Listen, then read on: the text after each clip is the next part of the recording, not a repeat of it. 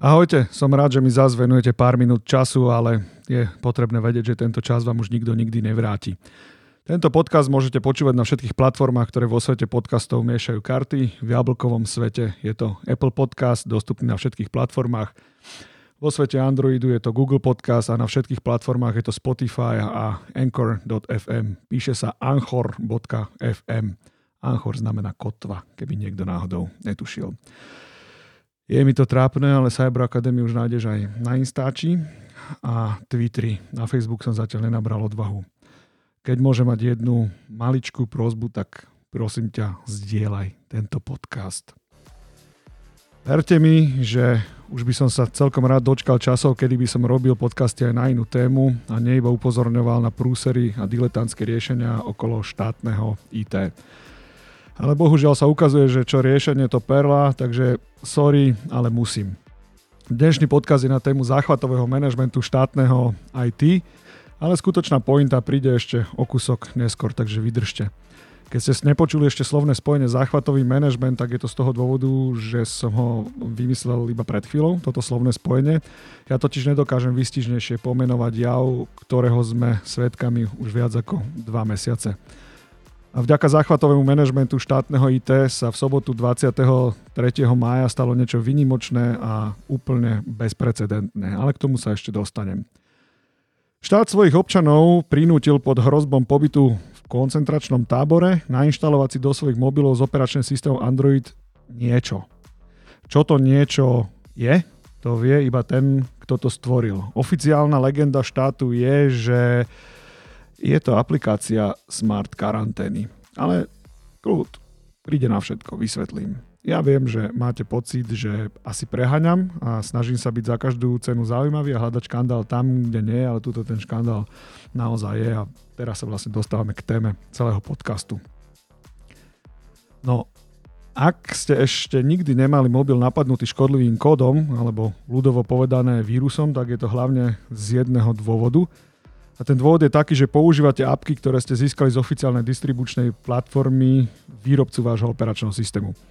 V prípade Apple je to App Store a v prípade Androidu je to Google Play. A teraz, že prečo je kriticky dôležité používať iba tieto oficiálne distribučné platformy? Hlavným dôvodom je bezpečnosť. Totižto každá apka predtým, ako sa dostane do distribúcie cez App Store alebo Google Play, prechádza komplexným bezpečnostným testovaním, tak v Apple, ako aj v Google. Bezpečnostné testovanie je súčasťou tzv. schvalovacieho procesu a toto bezpečnostné testovanie obvykle trvá niekoľko týždňov až, až mesiacov. Celé to prebieha tak, že výrobca aplikácie potom ako dokončí jej vývoj, pošle hotovú apku na testovanie a čaká. V rámci vývoja aplikácií sa s týmto samozrejme počíta všetky aktivity, akými je napríklad marketing, sú načasované tak, aby boli spustené až po zaradení apky do distribúcie. Toto je mm, veľmi dôležitá informácia. Inými slovami o tom, že nejaká appka, appka existuje, hovoríme až v momente, keď je zaradená v distribúcii. Nehovoríme o tom predtým ani, ani nič podobné. Čo sa vlastne stalo v posledných dňoch na Slovensku? Diletánske vedenie štátneho IT opäť raz nepočúvalo to, čo mu pravdepodobne hovorili dodávateľia. Ja som pri tom síce nebol, ale počítam, že Sijik ako výrobca tej apky im určite nejaké nereálne blbosti neslúboval, teda aspoň ja v to dúfam, že im nič nereálne nesľuboval. A vedenie štátu pravdepodobne malo iba opäť nejaký svoj nereálny sen a počúvali iba to, čo počuť chceli No a potom, ako to už býva, tak klasicky na milión tej tlačovke odkomunikovali niečo, čo o pár dní popreli a verní svojim zvyklostiam obvinili všetkých naokolo. Počnú s občanmi vracajúcimi sa zo zahraničia, ktorí nemajú záujem o pobyt v lágroch, končiať zo firiem Apple a Google, ktoré si dovolili neuprednostniť pri testovaní čudnú apku z nejakej čudnej krajiny. Argumentácia, že štátu niekto niečo potvrdil po neoficiálnej línii, tá už nie je ani smiešná, tá je iba trápna, lebo žiadna neoficiálna línia neexistuje. Takže štát vyrobil vďaka svojej neschopnosti v riadení ďalší prúser v rade.